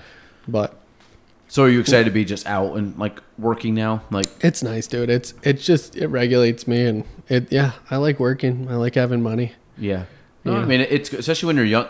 It's kind of weird. You hit a certain stage too, where you go from nothing to now you're like making like like adult decisions. Like, Exactly. Like we're sitting there, like we have a house and stuff, but we're talking about putting on an addition potentially, and then like talking about like just buying stuff like you never had before. But now that you're an adult and you're kind of like in a working place, like you, it's now Yeah. kind of like expected or normal. It's scary, man. It, it is. It's and it is. It's it was a quick transition, and it's it's fun stuff. But you know, originally I was like when I when I got out of school, I was like, man, this is this is this stinks because I'm coming back to Plattsburgh. This is my future. There's no there's no new milestones coming because that's and it was kind of like a depressing thought. But now it's like now I do find a lot of excitement, and I think it is. It's just way different to plant deep roots than to hop around different places. So But you said you wanted to come back originally. I did just because I love my family, man. They're we're they're my mom and dad were awesome parents, so Yeah, just tight. they're yeah Well, that's uh, that's the hardest thing. Like, I think there's areas that I like that I could live in. Like, I think there's some spots of the country that be, it'd be cool to like live there for a year or two and just kind of jump around. And I have some friends that live like San Diego, and then I've seen some people that live out, um, you know, kind of out Midwest and uh, or like I say Midwest, but I don't know, like Colorado, like that stretch. I don't know if that's West or Midwest or Mountain, whatever. Midwest is kind of like Iowa and all those Yeah, places down West. the stretch. West. So I have people that like, and we visited a few spots. Like, man, it's really pretty here. And then, but again, it's like the family thing. It's tough to leave, and like your your family and friends. Like, I know you can make like other friends, and you can, you know, you can travel back and see family and stuff. But I knew I was gonna have a family and have like my own kids, and I want them to have Right. grandparents, and so there's a lot of like benefits to staying kind of closer to like you said the roots. Yeah. But and, and Plattsburgh's awesome. yeah, I love Plattsburgh. It really It's- is, man. it's like if if you're from here, you can make the bet. I think it's the problem with Platts or the problem with people's perception of Plattsburgh is what you make of it. So the people that Yep. think that it's good, it is a good place. People that like you know shit on it, shit on it, and that's what they get. It's kind of what you put into it. So I think if somebody really enjoys living here and finds like finds the best of Plattsburgh, Exactly. they're gonna like it's gonna be that more like I, I mean we've talked and you've been good about going to like 80 KYP stuff and you know kind of I mean we haven't done it in a while because of like uh, you know basically COVID and all that crap but like it's nice that we can uh you know make connections with other young kids but that group like everybody's so like pro the area so it's fun Yeah. at least And the it- main core people are Yeah, and not everybody, not everyone's honestly fortunate enough to be able to stay in Plattsburgh. Like so, you know, Yeah. a lot of my friends, I had a, I had a really smart and successful class that that I graduated with at Plattsburgh, and it's like if you have a computer science degree, or you know, if you're like you know maybe a certain type of engineer, a lot of kids who've got those advanced degrees, unless you you were like one of those, like everybody thinks doctor, lawyer, um, engineer realtor, you know, whatever things like that. But if you if you got any of those different degrees, Plattsburgh's not the easiest to set up a career in sometimes. So Yeah. or you have more earning potential somewhere else. So Yeah, especially if the jobs aren't here right off. I mean, you can travel to Burlington or something, but yeah, it's only so much. Um, no, that's good. Um, actually, pretty good timing. Anything else? Anything else you want to touch base on? get me out of here, man. You're good. You got to go out. Free, free, are you like done for the day? No, I got to go back to work. Do you? So this. Oh, Yeah. Well, I could have maybe done it a little bit later, but No, no, I. I, I have stuff I have to do at the end of the day, just you know, and it has to wait till the end of the day too. oh, so it's kind of Yeah, good. yeah. Give you a, kind of kind of filled your dead time. Exactly. So Showing somebody else the the commercial space, we'll see what they want to do with it. Oh, there you go. There you go. We're gonna wish you luck. Hopefully, it's Thanks, all filled. Uh, good spot. So, Nick, uh, thanks for coming on. Episode Thanks for having me. Eighty, which is great. Uh, we'll have to play some golf soon Hell yeah. because we, we both can use some practice. So- Yep. All right, that's it. Episode eighty, Gaelan Trombley Show. We're out. Thanks for listening to the Gaelan Trombley Show. If you want to reach me, you can go on Facebook at Gaelan Trombley, on Instagram at Gaelan Trombley, and on YouTube at Gaelan Trombley. The spelling G A E L A N T R O M B L E Y.